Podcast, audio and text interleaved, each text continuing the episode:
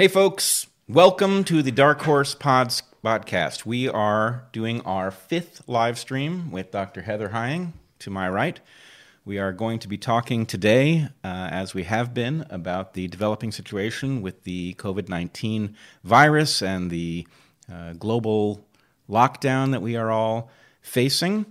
Uh, first, we are going to start with some business and then some corrections.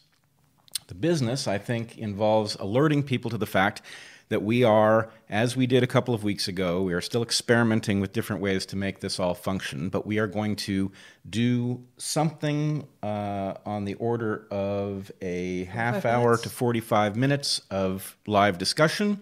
You can file super, super chat questions during that time, and then we will address those questions in a separate live stream, which will be linked in the description to this live stream uh, after a few minute break. Um, hopefully, this will all work out. Hopefully, you won't face any lag on your end. Uh, we are still working out the technology behind having the podcast here. And so, if there are any technical glitches, please bear with us. We're doing what we can. So just to be just, to be clear, just like in our third live stream, we're going to have a conversation with each other here for half an hour to an hour, forty five minutes so, or so. Uh, please feel free to ask super chat questions during that time. We can't see any of the chat or the super chat. Zach, our son and uh, tech support and producer, is doing all that work behind the scenes. Uh, and then we'll take a break, brief break, and then come back with a second live stream immediately afterwards and address hopefully all of the super chat questions that you have asked during this and during the second Q&A live stream. Great. All right, so let's start with two corrections. I have two corrections this week, and then I have a note about something we dis- uh, discussed uh, at the end of last week. The two corrections are as follows. One, I said that I thought it made sense for the Pope to issue a decree, which I think would be called an encyclical, uh, that declared uh, cremation uh, to be a viable form of body disposal for Catholics. And the Pope has done this, but apparently he did so in the 50s. So, anyway, I'm a little bit behind the curve on that. Now, it doesn't change uh, the point very much. I still think it would be wise for the Pope to say something clear about the desirability of dealing with bodies fast enough such that even if people in Latin America are desiring of a uh, a more traditional burial, that the priority here probably involves uh, bending those expectations a bit and, and getting the system back to functioning, which could mean uh, larger scale cremation or it could mean uh, temporary burial of bodies in a way that they could be uh, exhumed and reburied later, which um, one of the uh, Ecuadorian officials did release a statement saying that it was very important that these berries, these bodies be buried individually with uh, proper uh, ceremony. Mm. So anyway, these two things are in tension, even if I had the uh, the cremation point wrong. The second issue involves the uh, the Theodore Roosevelt, the aircraft carrier, which docked mm. in Guam, and the commanding officer was. Uh, I believe, suspended by the Navy and I had declared him an admiral, which involves two errors. He apparently was not an admiral. He was the captain of the Theodore Roosevelt, but not an admiral. Um, so that's one error. And the other error is I apparently don't have the power to promote him. So mm, hopefully, yeah, you're bad. This, yeah, uh, maybe that can be addressed uh, before the next podcast. But all right, the third issue. You want to promote a now uh, canceled? Captain. Oh no, I, I want the power to promote. I see him to the, uh, yeah. rank of admiral. I support this. Okay, good. Um, all right. Third thing involves a weird bit of happenstance. As we were doing our last live stream, mm. Joe Rogan had my brother on, which I did not know was coming, and they had a discussion which uh, caused a lot of interest. In which um, Eric said something very much like what I said about if the Democrats were to uh, nominate Biden, that um, we would be unable to vote for Trump but wouldn't vote for Biden. And Joe Rogan said something truly provocative, which is that he, in fact, in that event, would vote for Donald Trump, which which is which is a match for what you said and what you've said to me for weeks now, uh, which is that uh, the DNC promoting Biden and having Biden be the other candidate is perhaps the only argument that you could see for voting for Trump. Yeah, it you said I won't I won't do it, but but you could but you could see it being the only argument. That said, what I what I said last live stream was that in the event that the Democrats make the incredibly foolish choice to nominate Biden, and I realize nomination is supposed to be a result of the way the party votes, but that in effect there's been a very coordinated effort to rally around Biden and to shame Sanders, for example, into into It's supposed to be race. how the populace votes, but it Right. would appear to be top down from the party at some level. top down from the party, and of course the party is structured to game its own convention. And there's a lot of uh, a lot of behind the scenes stuff. But in any case, um, what I said was that in the event they nominated Biden, that it would justify what I called mutiny, and I was deliberately vague about exactly what that meant. However, um, in in uh, if we put that up next to Joe Rogan's statement that he's going to vote for Trump in that case, I would say voting for Trump would be a pointless waste um, of the opportunity that we will have been forced into. And anyway, Joe, I'd love to talk to you about what a proper mutiny would look like. Call me. All right. Um, do you have any corrections for this live stream? Uh, not that I remember to put together, so No. they'll they'll come later if if I am if they are brought to my attention. All right, great. So where should we start? Uh, well, we wanted to, I think, spend time today talking about whether or not uh, COVID 19 is being treated the right way and understood the correct way with regard to its mechanisms of action, right? Yes. Uh, so, at, you know, at some level, the question is uh, if th- this is a this is a respiratory virus, and it appears to be it, it, it has been widely reported as uh, producing pneumonia, uh, which causes people to um, be unable to pull enough oxygen into their lungs, and so respirators and then ventilators are the go-to uh, go-to treatment. And once people are put on ventilators, the rate of the fatality rate is incredibly high, higher than it is under normal cases of people with pneumonia having to be put on ventilators. Which just just that single observation right there begs this question of what what is so different about pneumonia caused by SARS-CoV-2 than other pneumonias. Pneumonia being a very broad description of a sort of a class of of respiratory situations that can be caused by any number of things. And I would just, you know, caveat again, as we've done in at least a few of these other ones, we are both, uh, we both have PhDs in evolutionary biology, but we're not biochemists, we're not molecular biologists, we're not MDs. Uh, so, you know, a bit outside of our wheelhouse with regard to molecular mechanism here. But uh, the question, the question that's being raised is, what, you know, at, at one level, why are ventilators proving the thing that is necessary for so many people here and yet so much less effective than it is in other cases of pneumonia.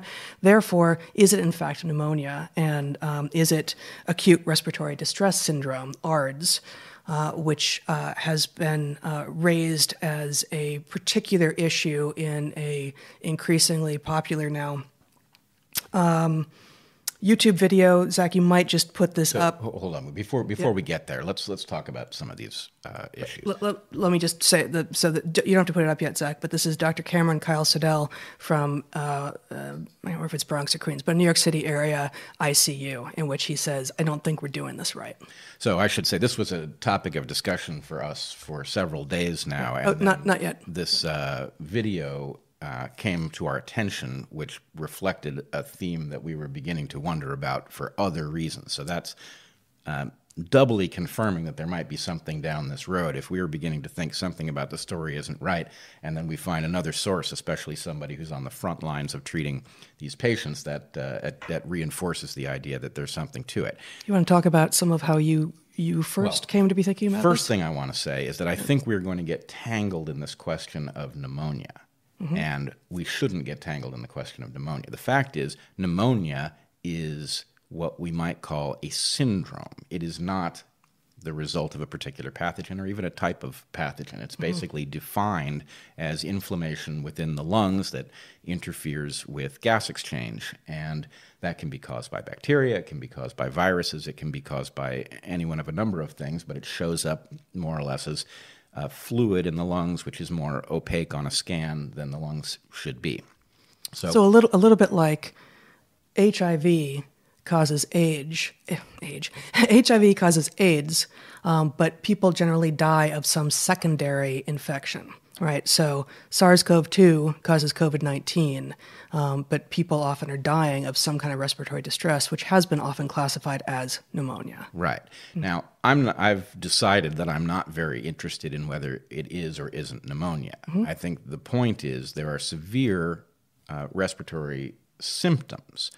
What is important to figure out is, in light of all we don't know about COVID 19, um, the fact that there seem to be, I've heard it described as two, but I think it's really three trajectories. There's an asymptomatic version, there's a relatively mild symptomatic version, and then there's sort of a catastrophic decline. And if you end up in that third category, what happens to you is pretty dire. But one question is is it that at the point that you kick over into this third category, that you're already in such serious shape that a, res- that a respirator or ventilator can't help you? Or is that not the right treatment because we've misunderstood what it is that characterizes that phase? Might it, in fact, be counterproductive Right. as a treatment, right? Like, might, as, um, can, can we just show this, not the video, but um, if you want to just put it on the screen, um, the thumbnail from this video, Zach, so people can see again, it's uh, Dr. Cameron Kyle-Sidell.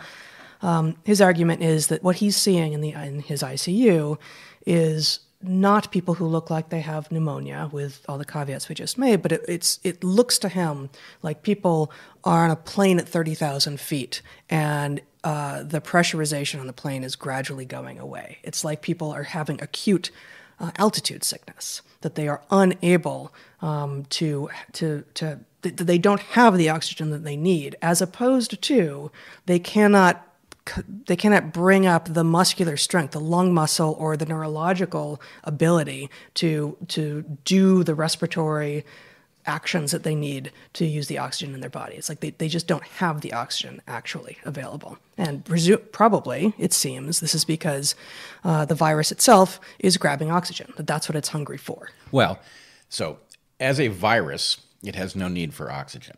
So it's not grabbing it for its own purposes. Hungry, exactly. Yeah, but um, but w- the picture that is emerging, and again, I don't know if this picture will turn out to be false as well, but the picture that seems to be emerging is that the virus, as a matter of course, is interacting with hemoglobin molecules. Now, for those of you who have not studied this, hemoglobin is an absolutely stunning uh, feat of engineering without an engineer, And ancient.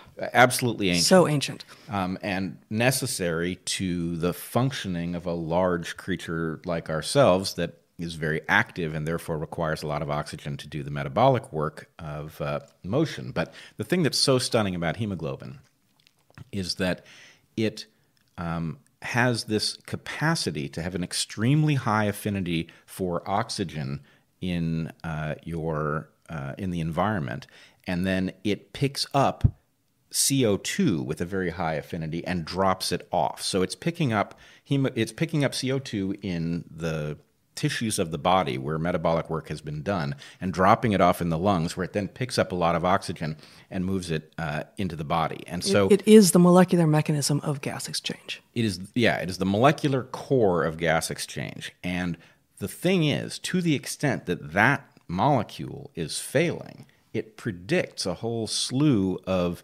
other failures downstream, uh, including the heart, obviously. So you've got this very hardworking muscle that even when the rest of you is at rest is still pumping away. And to the extent that the hemoglobin itself is under attack, that predicts that the heart, the lungs, and everything else in the body is going to be facing this uh, extremely difficult problem to solve, which is how do you do the work of repair and fighting when work is being slowed down? It's like a supply chain problem inside the body. Um, so there's a question about why uh, COVID 19 seems to be interacting with hemoglobin, but what does is, is becoming increasingly clear, and I must say the one thing I'm learning is what happens when normal academic publishing, there's no time for it. And so there's now a literature evolving that actually has done something very interesting, which is it has bypassed peer review because there's simply no time. And it's now happening on these preprint servers where papers can be published by anybody within a particular field um, and you can read them right away. They haven't been vetted, but they can be actively discussed. And it's actually a much healthier environment uh, in almost every way than the peer reviewed, much slower, uh, more deliberate, and frankly, more corrupt. There's more of them, there's more to go through. It's too fast for a normal situation where you might want to be looking at topics across 300 top, you know, 300 ideas, right? Uh, whereas right now, okay, what's coming out now on the preprint servers with regard to, say, uh, is you know this particular one you're talking about is this Liu and Li, I'm probably mispronouncing their names. Uh, 2020 paper, COVID 19 attacks the 1 beta chain of hemoglobin and captures the porphyrin to inhibit human heme metabolism. Uh, it's, you know, it's, it's, it's just on a preprint server. That's the only place it exists. It is clearly in draft form. You know, some of some of the language is not yet uh, not yet grammatically correct, or in some cases, I think even quite scientifically correct. Um, but it advances several ideas that uh, that the authors have vetted. It advances a few hypotheses, and it's got some some just extraordinary ideas that n- under normal circumstances we wouldn't have even been able to have seen this probably for a year or more or at least you wouldn't have gone looking at the preprint server because you wait for the journals to go through the peer review and to put things out such that if if something turns out to be wrong the editors and the journals and the authors all have to answer for the fact that they did something egregious so to be clear what we've got is we've got at least one emergency room doctor and I've now seen others describe mm-hmm. similar things who is saying, What I am seeing does not match what I would expect for an epidemic of virally caused pneumonias. Mm-hmm. It matches what I think I would expect from uh, hypoxia as a result of altitude, but these are people at sea level. What's going on? And then you've got this paper saying there's a molecular mechanism whereby uh, COVID 19 is attacking the porphyrin molecules, mm-hmm. the heme complex of hemoglobin, and it is, I think, freeing the iron. So, again, hemoglobin is a very fascinating thing. It's a protein that holds these iron atoms in a particular location. And you know from elsewhere that iron rusts. That's iron's propensity to interact with oxygen. Um, so, that propensity to interact with oxygen is being utilized by creatures like us to transport both oxygen and carbon dioxide in this reciprocal process inside of the body. And this virus is attacking it directly and what it may be and then doing, releasing and you said this but and then releasing the iron which in this form is toxic and it's becoming free floating in the blood so you have this reactive uh, molecule in the blood mm-hmm. the iron it's not being held in the hemoglobin which is the structure that facilitates the gas exchange that would be useful. You've got patients who look like they're starved for oxygen. You've got doctors putting them on a machine that attempt to deal with the starvation of oxygen mechanically, right? When this may not be a mechanical problem at all.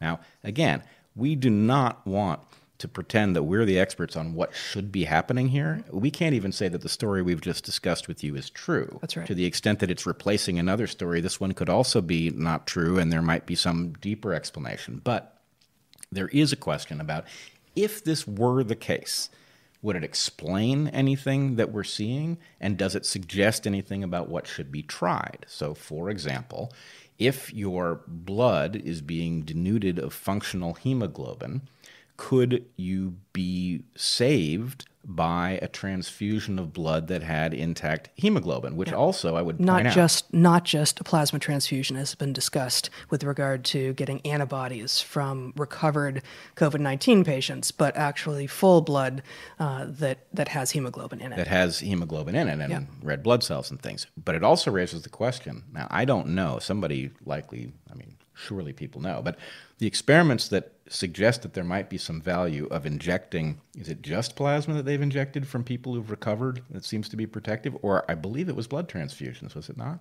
Both have been both have been proposed and i don't know if both have been enacted yet. So this raises the question uh, if it is blood transfusions that have shown promise in treating people blood transfusions from people who have recovered it is possible that we misinterpret the reason that right. they function. It may be that they're rescuing people um, based on just the simple fact of functional hemoglobin that hasn't been attacked by the virus yet. Um, so, and, I mean, these are you, you don't want to experiment on sick patients. But how would we know, right? You know, the, the experiment would be that you give sick patients um, intact blood, some of which is from people who have recovered from COVID 19, and some of which is from people who have never been exposed to COVID 19. And the prediction here of the hypothesis that it's not the antibodies, but the hemoglobin is that people have no difference in recovery between those two situations. But, you know, un- under these circumstances, you don't want to argue that we should be experimenting on patients, and yet that is exact that is the only way to know. I mean, I, I guess Well- unless we can use animal models, we now know that, for instance, cats can get it.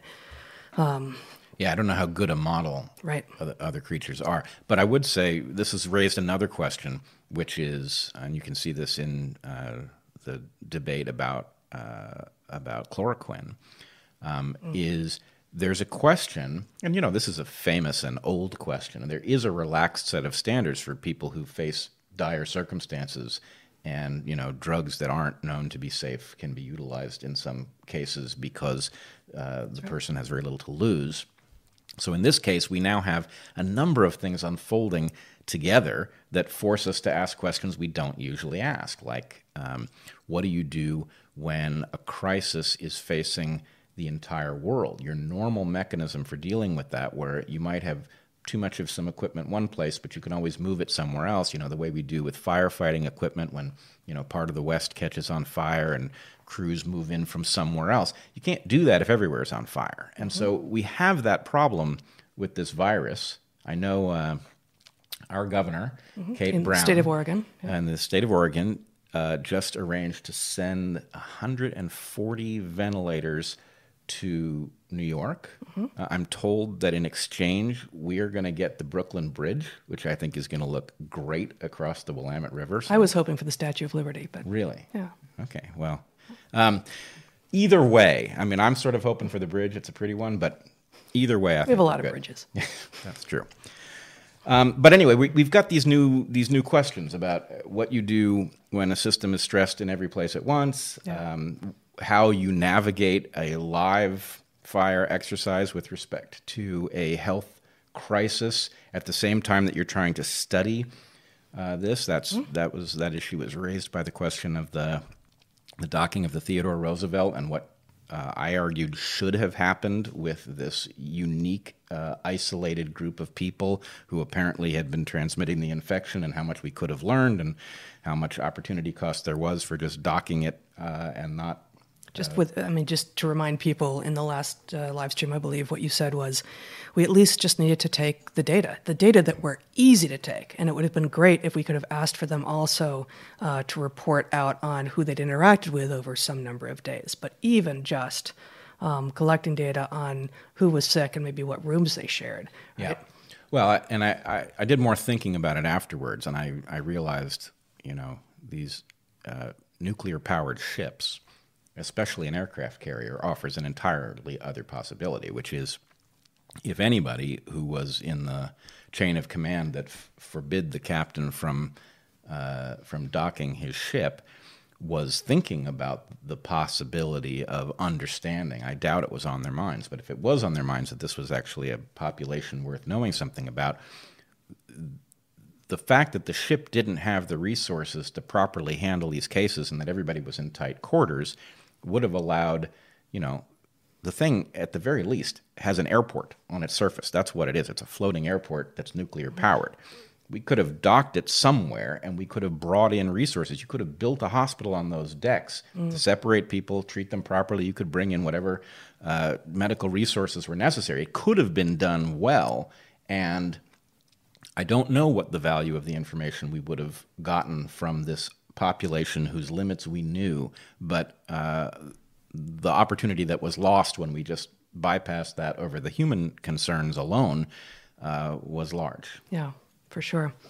Uh, one other thing I wanted to add uh, with regard to the question of uh, SARS CoV 2 attacking, uh, basically getting at hemoglobin and get, getting rid of the iron uh, and making it more difficult for gas exchange to happen within humans and some other mammals too, uh, is a prediction uh, that if this if this is true, that those populations of humans who are adapted either genetically or otherwise, but even more so genetically, uh, to living at high altitude will potentially be less susceptible to developing extreme symptoms of COVID 19. I would not predict that they would be less susceptible to.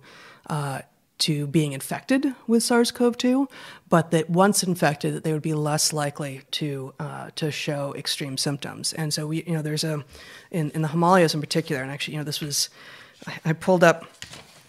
Uh, the paragraph in in the book that we're writing right now um, on exactly this, and it's you know its first draft form. Um, but in the in the Himalayas, in villages of 4,000 meters or above, that's 1,300 feet above sea level, there's a genetic variant in the oxygen levels um, in blood that allows people uh, to store 10% more oxygen in their blood. And women who have this variant have um, much lower child mortality rates than women without it, uh, which suggests that absent uh, a lot of gene flow um, between between these populations and populations at lower latitude, at lower altitudes, rather, uh, that you would expect this to spread absent whatever cost there is, right? That you know this this thing, this variant, this genetic variant in this case, um, f- must have some cost else presumably it would have spread through the limited gene flow that does exist between the Himal- Himalayan populations and the rest of the world. And we'd all have it. Um, so there must be some cost, uh, which is unspecified. But right now, it's probably mostly benefit. Um, again, the prediction being that this would be uh, beneficial in the fight against being uh, highly symptomatic with COVID 19. So there are a bunch of things actually that that fit in this rubric. A, yeah. we can infer that you're right. There must be a cost to this uh, extra capacity to deal with low oxygen because we also know that when people who live at low altitude go to high altitude over time, they accumulate the capacity. So it must be an efficiency concern that causes yeah, which is an, it's an acclimation process rather than a genetic change, of course, with right. individuals within a lifetime. Um, so that validates the the point you're making. It is also likely that this plays into the fact of this having originally apparently come from a bat, whether it came directly from a bat or it came uh, through another species like pangolins. Um, the thing about bats, one of the things about bats, is that the very fact that they fly means that they are incredibly high throughput with respect to oxygen and carbon dioxide. You can imagine the amount of work that is necessary to keep a you know a small uh, mammal in the air that that requires incredible feats of both mechanical breathing but also gas exchange. And in fact mm-hmm. if you listen to the calls of flying uh, echolocating bats if you have a detector that allows you to listen you can which can, you do. Well sure. Yeah. Um, the animals echolocate. Under normal circumstances, they echolocate in rhythm to their flight. So you can actually watch them fly over and you can hear them uh, coordinating their breathing because they're basically, their flight muscles are doing part of the work of, of this basically functioning like a ventilator. Um, or like an accordion in terms of noise making. yep. yep. So, anyway, the fact that bats have this very high throughput of oxygen, and that when this virus has gotten into people, it has caused uh, what appears to be a kind of oxygen, oxygen starvation, may not be, uh, they may be two sides of the same coin, and it may suggest things that we should research about, about the virus. Um, even farther afield, and I really don't know what to make of it, but it is conspicuous that uh, chloroquine, or hydrochloroquine, is it? It's hydroxychloroquine. Hydroxychloroquine has been implicated as a potentially useful drug against COVID 19, which is at first pass not, it seemed like it was completely out of left field because yeah. uh, malaria, which is the drug for which this is usually used, is not a virus. Uh, it's a mm-hmm. plasmodium. And so the idea that these two drugs that the drug and, would and sorry to interrupt, but other than fever, it seems to have nothing in common, really. Right, right. very little. Yeah. Um, but on the other hand, uh, you will maybe remember from a biology course you took at some point that people who are heterozygous for sickle cell anemia, so this has been uh, a, a common trait in African derived populations, people who are heterozygous that means they have one gene, one allele for and one allele for the normal wild type. um, for sickle cell anemia are actually resistant to malaria. So let's just spell it out that most most people who uh, don't derive from African populations within the last 30,000 years or so um, are homozygous and do not have uh, the gene for, in quotes. Uh, and some people uh, who are homozygous for it and have both copies, um, th- those people tend not to survive into. Um, into adulthood and reproduction.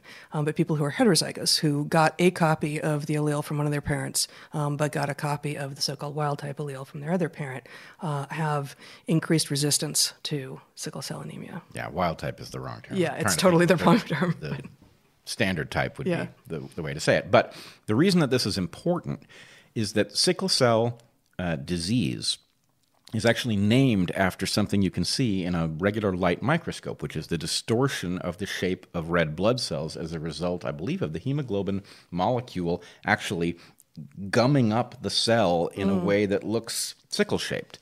So it creates these sickle cells. Now, if, if all of your blood cells look that way because you have two copies of the sickle cell allele, you can't transport enough oxygen to survive into adulthood. But if you only have part of your blood compromised, then you find yourself in a situation where you would pay a cost under normal circumstances, but in a place where there's malaria, your blood doesn't carry enough oxygen to support the plasmodium, so you're effectively immune to malaria. So, what the connection means, I don't know. So I think I just misspoke when I was talking earlier. Ha- being heterozygous for sickle cell gives you a slightly increased chance of of being sick from sickle cell anemia than if you have no copies, but it creates a great advantage with regard to fighting off malaria. I think it creates a sub-symptomatic sickle cell disease, which means if you were to measure the ability, like You might not end up being exactly a Right, pro you're not athlete. going to be a star, Yeah. but under normal circumstances, you can move enough oxygen uh, to be to be functional. So, what then is the connection between uh, hydroxychloroquine, which is fighting malaria, Mm-hmm. and the uh, oxygen capacity of the blood, which is manifest at a low level, which is protective against malaria in uh, heterozygous sickle cell carriers, um, and this uh, novel coronavirus effect, where it is apparently depleting or seems to be depleting blood of functional hemoglobin. The connection, I couldn't spell it out, but there does seem to be something in that uh, grouping of observations that suggests a potential mechanism for uh, addressing this and raises real questions about whether or not ventilators being applied to the most sick are doing more more good than harm or more harm than good. That's right. Yeah, so it's a it's a very interesting puzzle, I would say. It's it's incredibly interesting. Um, boy, I feel like there were a number of things that we wanted to go to, but maybe Well, there's one more thing I, I want to Okay. add. I, I was doing a little reading on the mechanistic side uh, of COVID 19, and I ran across a, a bunch of stunning facts about how it functions. Um, it's really how the disease functions, how the virus functions. how how SARS-CoV-2 gets- functions. how it okay. gets into your cells, what it does once it's there. It's really, you know, if you can put aside the the massive damage it's doing to humanity, you have to marvel at what a gorgeous feat of engineering this thing is. I mean, it's just stunning. And when you say engineering, you're not suggesting that it was engineered by. Nope, engineering without an engineer. The evolutionary pro. I mean, this is an ancient, ancient object. This thing is a machine that has been traveling with mammals, presumably, for who knows uh, how many million years. But Probably tens, maybe hundreds of millions of years. it is an amazing uh, uh, object, just in terms of what it is capable of doing automatically upon coming in contact with a cell for which it has the um, the correct apparatus to invade. Yep. But among the weird things about it, it's an RNA virus, which we've talked a little bit about before. It is a uh, it carries the sense strand of RNA, which means that the genetic material inside the virus is directly readable by the ribosomes of the cells that it invades.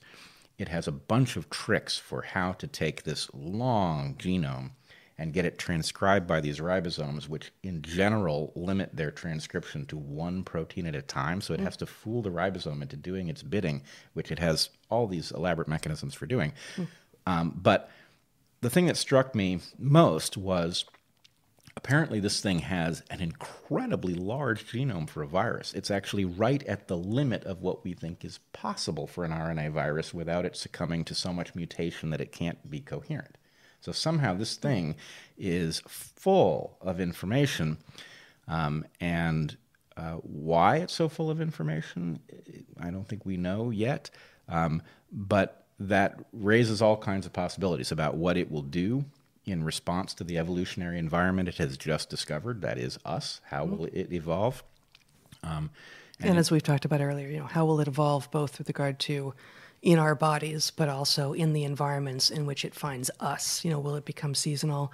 Will it become inversely seasonal in the northern, northern and southern hemispheres? Will it uh, do better in, say, humid environments than dry environments, et cetera? And maybe most importantly, at the point that we do come up with some sort of vaccine, will it be a vaccine that actually addresses this virus, or will it be like the flu where we're constantly chasing it because it has uh, a mechanism for morphing so that it is no longer effectively dealt with by the vaccine we come up with? Which maybe this is the last point I should make on on these uh, technical side, but it appears that it remember it's an RNA virus, which means one strand, which means there's no built-in automatic mechanism for correcting mutational errors, right? If you have two strands, you can always rebuild the strand based on what the inverse strand says. In an RNA virus, that's not true, but one of the things contained in this very long genome, apparently, is a mechanism that is now thought to be an error correction mechanism. Um, so there's a lot to be said for what might happen if that mechanism is sometimes turned off. In other words, for a virus, there's surely some moments at which it makes sense to go into a high rate of change mode in order to evade a successful strategy, and a successful counter strategy. Um, so, is it is there a switch to turn it on and off? Don't know. Oh, that's so beautiful, and it just it, it points it points once again to our arrogance, right? That that we imagined we imagined in the 1950s that with the discovery of DNA, the shape of DNA, that we had it, we knew what was going on, and um, and that was it. DNA to RNA to protein, boom, and done, right? And uh, and because DNA is double stranded and therefore has this error correction um, that we can all kind of intuit that, you know, if you've got two strands that match each other, basically, um, that if one mutates, you can, it can be corrected with the other. I know that there are people who have been working on this further, but um, at least in terms of you know biology textbooks outside of the research on that in particular, like that's error correction. That's where it is. That's all. That's all you need to know. But the idea that within an RNA virus there is an error correction mechanism, the likes of which we can't at the moment. Neither of us can describe particularly, um, and it may be able to be switched on and off at particular moments for particular situations. The world is stranger than we can believe, and imagining that we are dealing with simple systems that will have simple solutions will be our downfall. We need to recognize the complexity and and admire it and work hard to understand it. Well, the other thing I would say is you discover that such a creature, I use the term creature loosely, but you discover that such a creature exists at the point it starts making people sick. The proper thing to do is to manage these things so they don't get into the human population. Once the thing is loose in the human population and we're spreading it to each other, this is a, you know, we are not going to win this battle.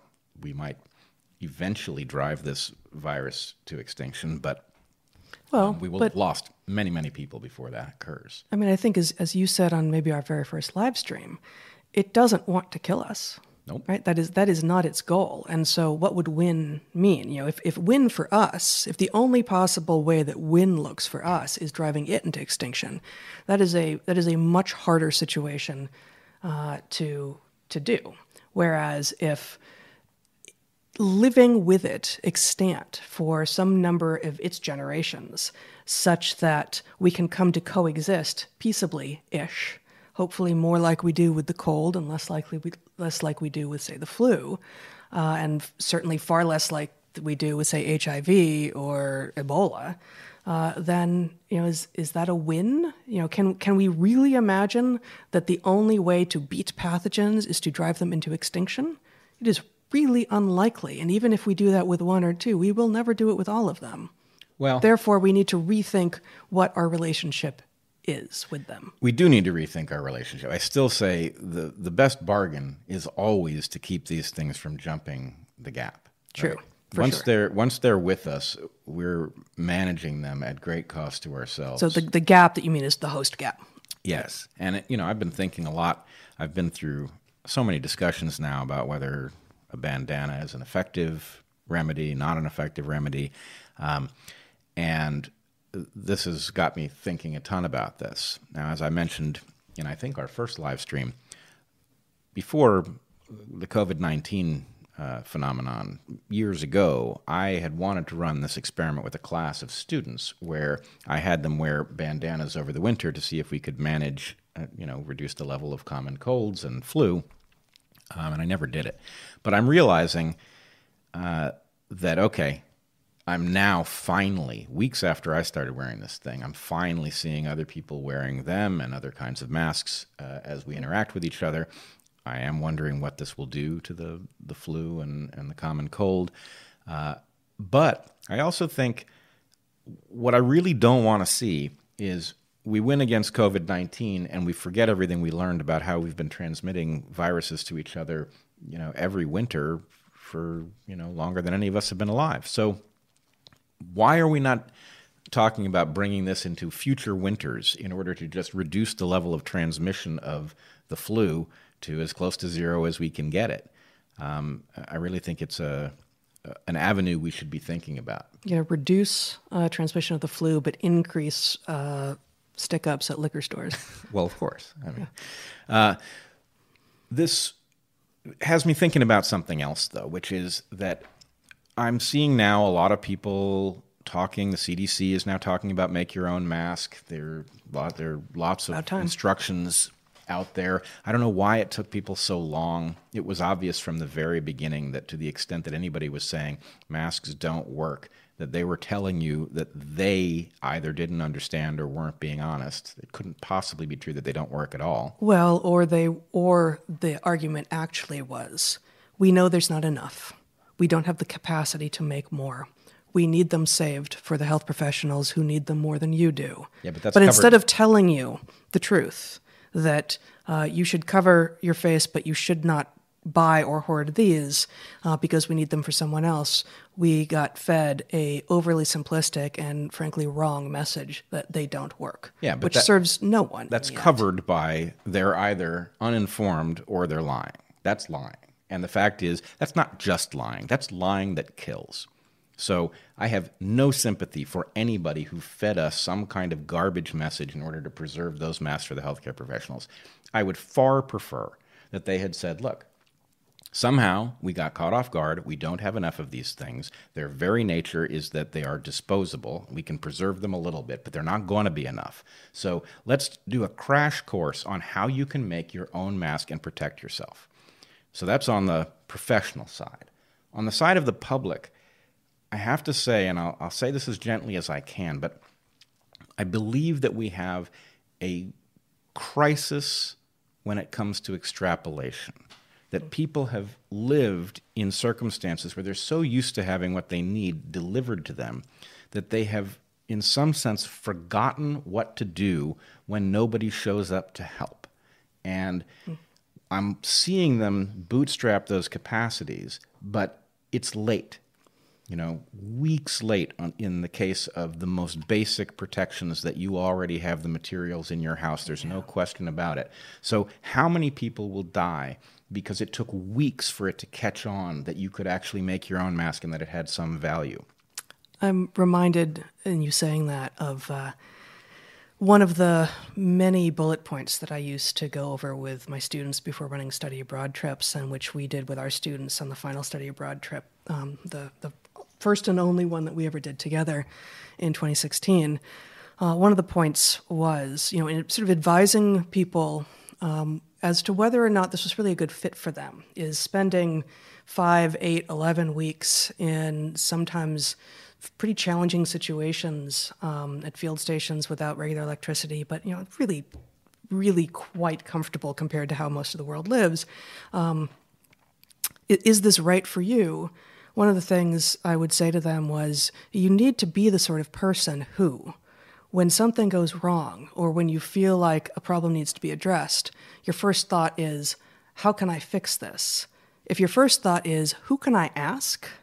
There's a good chance that you're going to be more of a burden than a help here. And so all of us, you know, this you started with saying we have a we have a crisis of extrapolation. We have a we have a crisis of self-sufficiency mm-hmm. as well. People people need to begin to assume that they can have the tools on board and if they don't yet they can develop the tools on board themselves to address many of the problems that they are dealing with on their own. And this is not to say that we aren't deeply social creatures who need other people around us to solve problems. But if your first thought always when encountering a problem is, who's going to help me? You are going to be up a creek without a paddle, uh, which. Uh, which is not a good situation to be in. No. It, it, so the crisis is learned helplessness. Yeah. And unfortunately, it runs pretty deep I kept thinking, okay, what if instead of this having been COVID 19 with all its various idiosyncrasies, you'd been somewhere and a dirty bomb had gone off, or somebody had released a weaponized virus in a crowded place? You have a shirt. Would you know that you're supposed to use it? Would you understand that pulling it over your head is not protective, but it's way better than nothing?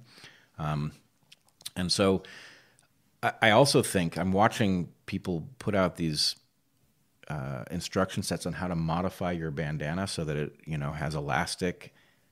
What the heck is this? Why are people so focused on a device that you're using for a medical purpose looking like a medical mask? The fact is, those medical masks are designed the way they are to be disposable. The whole purpose of them is so you have a sacrificial layer that you can dispose of. You're not living in that circumstance. You're living in a circumstance where you have a washing machine and you don't have the materials to make a high quality disposable mask. And why would you go through the effort? You've got a square of cloth, and even if you don't have this, surely you have a bed sheet you're not using. You could mm-hmm. cut it up. Pillowcase. Right. And, you know, I've seen people have forwarded me this, this paper uh, that says, I'm convinced it's incorrect because the model they used to test how effective it was was, I believe, not at all accurate for a situation like a virus that travels, you know, through the air and water uh, water droplets. But even if the worst were true and this paper were right and a bandana were only 20% effective, that's not really the question. The question is, first of all, let's say it's 20% effective when you're doing nothing. You're walking around normally, nobody else is wearing one. How effective does it become when everybody's wearing one? You know, you take the 20% on the intake side and you take everybody who's coughing has one between them and the environment, you're going to be way up closer to 80 or 90% for those two things. And that's before you get to uh, regular hand washing, before you get to having a, a, a regular uh, cycle where when you get in your car from the place you've gone to buy your food, you come in and you sanitize your hands before you touch the wheel. Mm-hmm. So the, the more of these things you do, the safer you are. They're additive, and with each thing that you do that is that brings less efficacy, uh, there is less value. And so at some point, everyone makes a decision about the limits of their own behavioral modifications. But everyone needs to be washing their hands carefully. Well, everyone, 100%. Probably everyone should be wearing face coverings when they're out. And you know, the enemy is the perfect. Enemy. The perfect is the enemy of the good. Um, so you don't have an N95 mask, as most people on the streets probably don't at this point, because there aren't enough to go around for the people who really, really, really need them. Uh, you wear something, and it gives you an additional boost of protection. Um, yeah, it's uh, it's it's very hard to understand what people's psychological orientation uh, is, especially in light of the fact that let's face it, civilization has come as close to a halt as it can. That is an amazing level of uh, shift from normalcy. So, simply getting everybody to wear something to block what they may be exhaling is a tiny change compared to nobody's going to work who's not in an essential job. So we're already making all kinds of shifts in order to prevent the spread of this. But to me, the most obvious one, which is let's augment the value of whatever mask people are wearing by getting everybody to wear a mask. You know, just as it is now impolite to shake hands or stand too close to somebody, it should be impolite not to be wearing a mask uh, of some type as you walk around. How much more effective would we be if everybody was doing it? Good. All right. So, uh, other matters that we should be covering? I think maybe we should uh, sign off, come back in a few minutes, and do Q and A. All right. You've got something more. No. So there will be a second live stream. The link to that second live stream will be in the description of this live screen, stream. You can click it. You can go over there, and we will answer super chat questions. All right. See you shortly. The Q&A portion of this episode can be found on Bret Weinstein's YouTube channel, linked in the description below.